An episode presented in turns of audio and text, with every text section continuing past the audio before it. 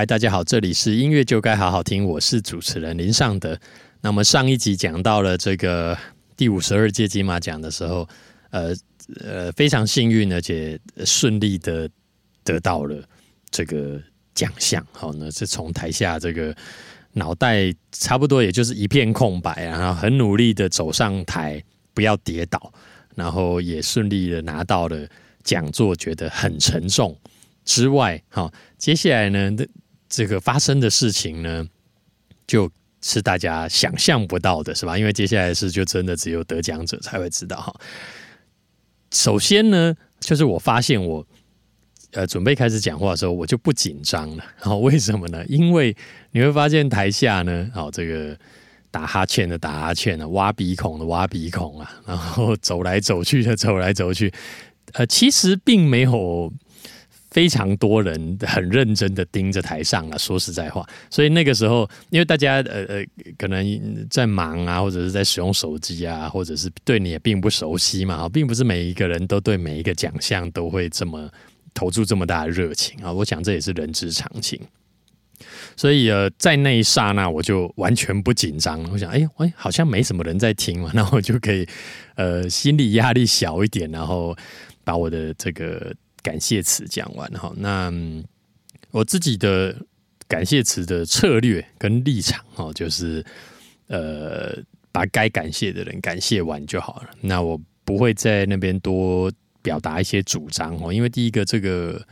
我想大部分的观众在意的并不是我们这一个奖项哈。那我也所以，我也是不要在那边耽误大家的时间哈。就总之，我把最重要想要感谢的人赶快快速的。讲完哈，是生怕没有感谢到，所以就是一直都是人民、人民、人民啊，家人啊、老婆啊，怎么等等等等等好。那感谢完了，然后就会这是好，谢谢大家，谢谢，然后就恭喜得奖者，我们欢迎下一位表奖表演单位啊，类似这样，然后你这个时候就会被引导走到某个地方哈。因为为什么要讲引导？因为整个典礼的嗯每一个环节都非常重要，不要让。得奖者在台上那边走左边，然后走错了是原来是走右边那边走来走去。第一个画面难看，第二个是会拖拖到整个的典礼的呃顺畅性跟流程哈，所以会有呃专人把你引导到后台哈。那后台也是呃只有得奖者才会知道的事情哈。那接下来就跟大家分享。那到了后台之后，他们就会拿起你得奖的讲座，就是贴了你的名字的讲座。给你，然后并且给你一块红布啊红袋子，因为这个绒绒布的袋子给你装金马奖的讲座的哈。那我我觉得他们的模式应该是啊，每一位提名者的奖牌都先准备好啊，因为得奖你是当天才会知道，因为评审会当天开会。然后可能开到三点、四点、五点不一定，总之剩的时间也不多，所以我想主办单位应该是把每一个得奖的人的牌子都准备好，然后他们一拿到是谁得奖，再呃贴上去。我认为是这样，因为不太可能做每个提名的提名者都做一个奖牌坐在那边，我想这可能是太贵，因为好像金马奖讲座有成本就要六七万，我好像有看到网络介绍。好，所以就是贴牌啦，我认为是贴牌。好，贴上去之后呢，马上就会有一个摄影记者，那就会他们后面也会准备摄影区，然后面会是白报纸、白布还白报纸这样，然后让请你在那边照相，来来再笑一个哦，还拿着讲座来照一下，来侧面侧一点，侧一点。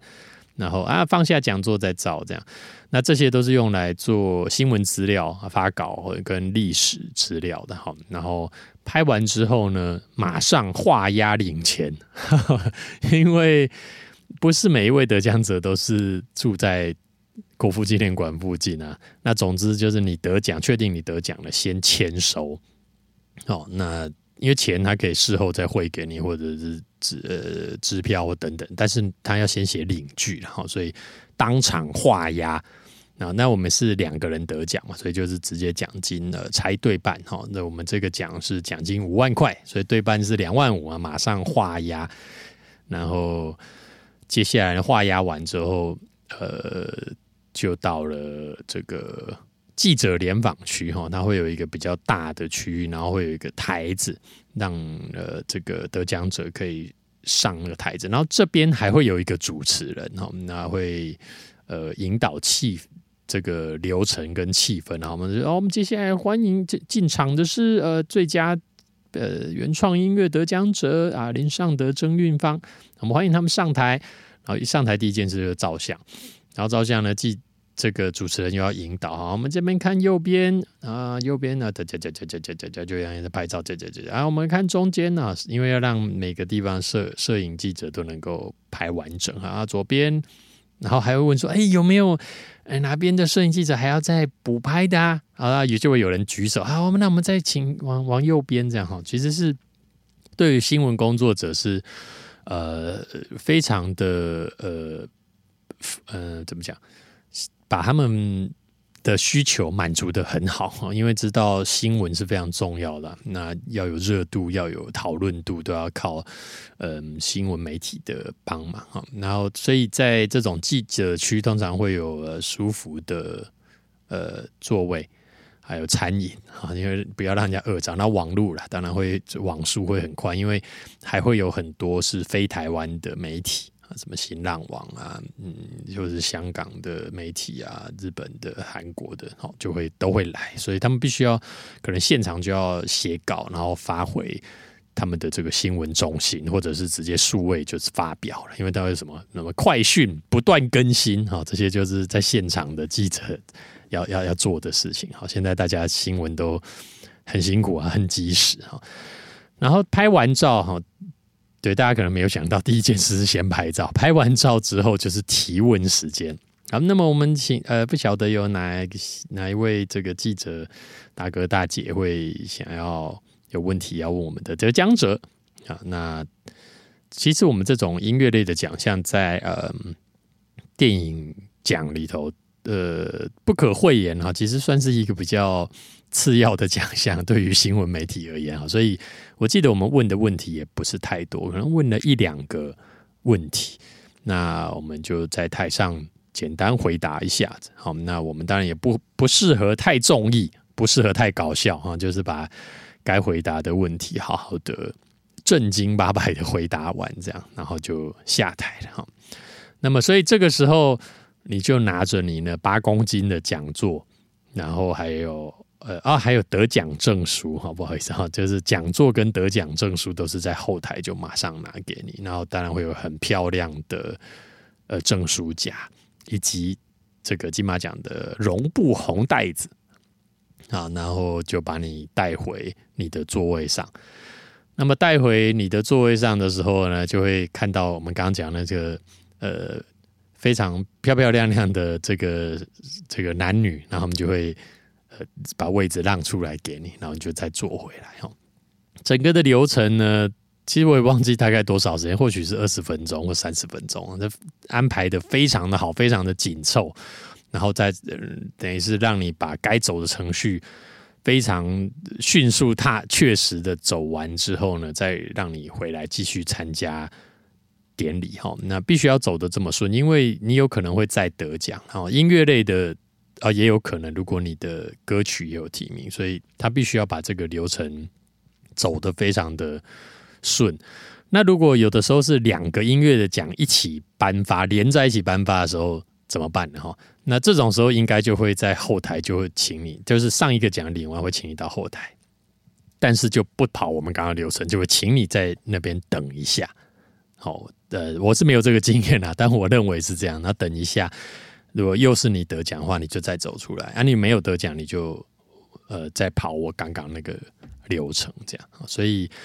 我认为是安排的很恰当，很有。然后当然自己走过一次，会觉得非常好玩的一个过程，然后也可以跟大家分享。然后接下来又是这个整个典礼结束之后，又是公办庆功宴哈。那我们那一次是在呃君悦酒店。那因为离国父纪念馆很近嘛，好像长期都是这样配合的。然后那次的主席应该是李安，然后，所以你会发现这种公办酒会的时候呢，呃，李安呢，就是会不断的被大家说啊，可不可以跟你照相，或者说啊，导演你好，我这是呃，这是我们家的新演员或什么的，然后就是会想办法让你去。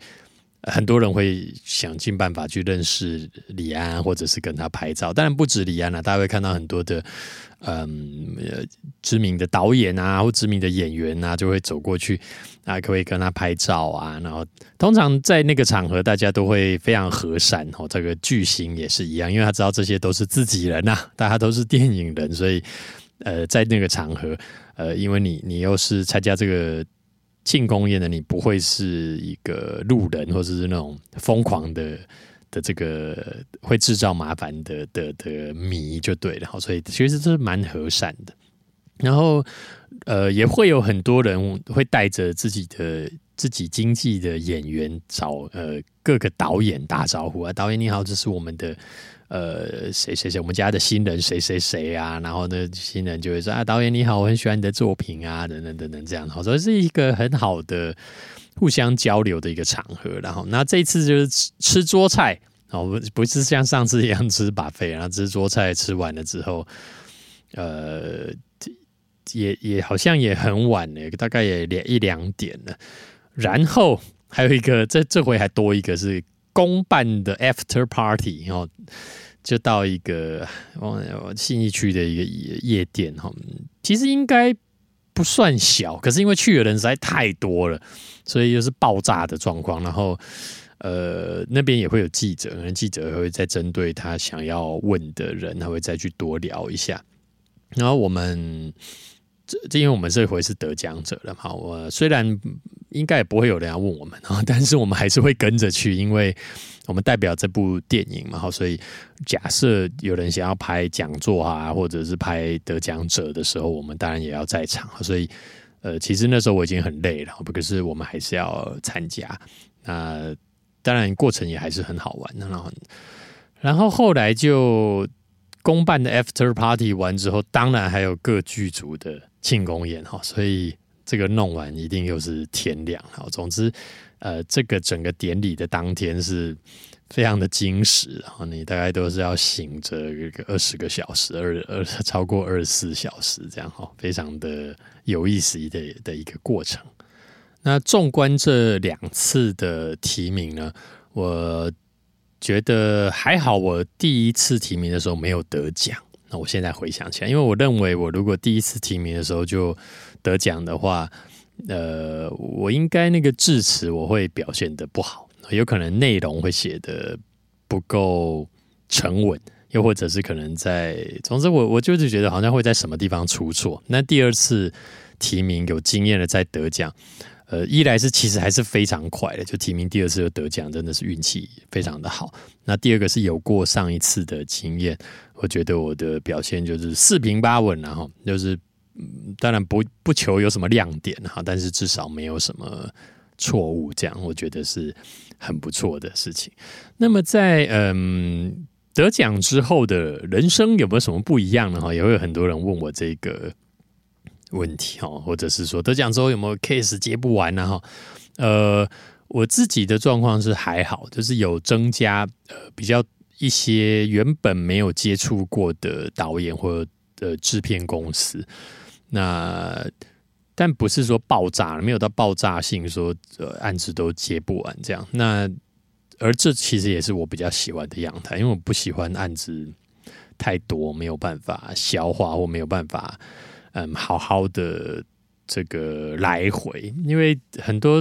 创作者可能会很害怕东西被修改啊，被导演修改，或者被歌手修改，被制作人修改等等哦。那我自己是嗯不会，其其实我还蛮喜欢有些来回的。那因为来回会让东西变得。我认为会变得更好、更周全，哈，不见得说是棱角，可能棱角会磨掉，但是会比较周周全一些。然后这是我我自己的想法。但如果你时间很少的时候，你就不太有来回的的机会，哈。所以我这两次跟张作骥导演的嗯合作，哈，其实都很长的时间。比方说，我们做这个《当爱来的时候》这个主题曲，我从知道呃洽谈这件事，到他后来才开始开拍，然后拍完我们才写歌，这都是一年呢，超过一年的时间。然后这个醉生梦死，则是有更长的时间，因为他想要拍的这一个题目，他等于是在平常就会跟你聊，好，所以你有更多的时间可以进入他。导演的心中的世界，那么，但配乐本身也也是从嗯知道要做到开拍到做完，也是超过一年的时间。总之，嗯，我我还蛮喜欢这种有时间可以沉淀，然后甚至是有从平常的生活中就可以知道导演对什么东西是有兴趣，然后我我。如果他关注什么题材，我再花时间去消化。我认为这是我很喜欢的模式了哈。所以，嗯，这得奖后的的音乐生涯或者人生，我没有觉得有什么太大的差别。不过，当然在一些场合，你会因为你是得奖者的身份，呃，还是有得到一些呃好处啊，讲好处嘛。好，比方说那次呃。李安导演当主席那一次啊，就安排他合作的配乐家，这个是呃 Michael Dana，Michael Dana。那他有特别从就是从国外来台湾，然后等于是李安导演希望他能够跟我们的配乐台湾的配乐家有交流啊。那也因为我想大概是因为有得过奖，所以他们就把我找去一起跟这位呃。非常厉害的这个配乐家一起吃饭，然后跟他聊聊天这样子。那这个应该就是呃得奖的好处。那当然还会有一些在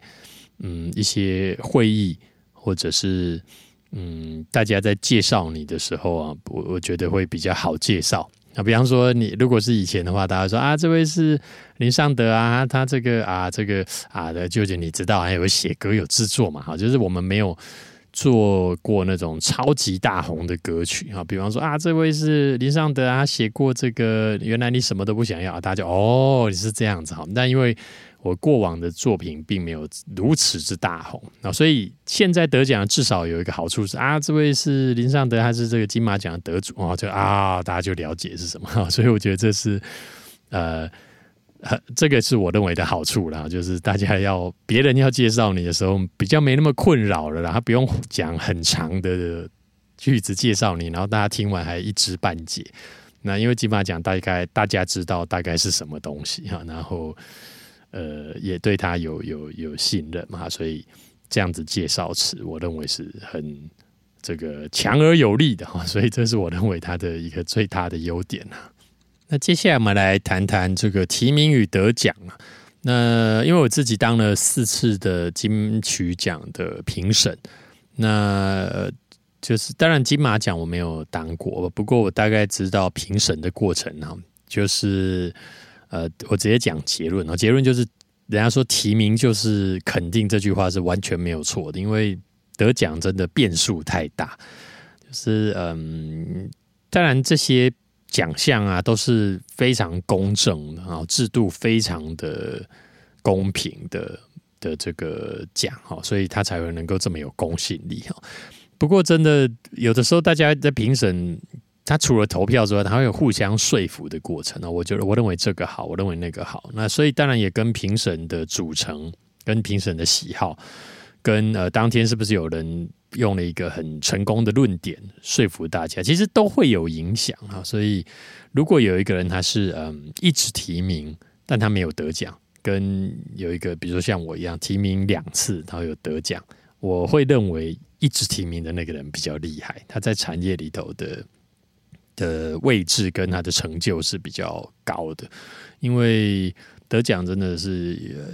运气，运气了。那也有跟风向球会有关系。但是你一直提名，就代表这个产业跟嗯听众或者影迷是一直一直持续的肯定你。然后，所以这个是我对于提名的的看法。那关于呃电影配乐是怎么一回事？那或者是整个的制作过程是怎么样？那这个当然都要讲很久了，也要分很多的主题。那这就不是我们今天的主题。然后今天先跟大家分享一些比较轻松的，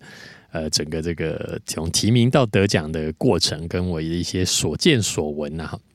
那我们现在有这个粉丝专业的啊，大家在这个 Facebook 找这个音乐就该好好听，又或者是在我们的呃 Podcast 的资讯处都可以看到这个连接。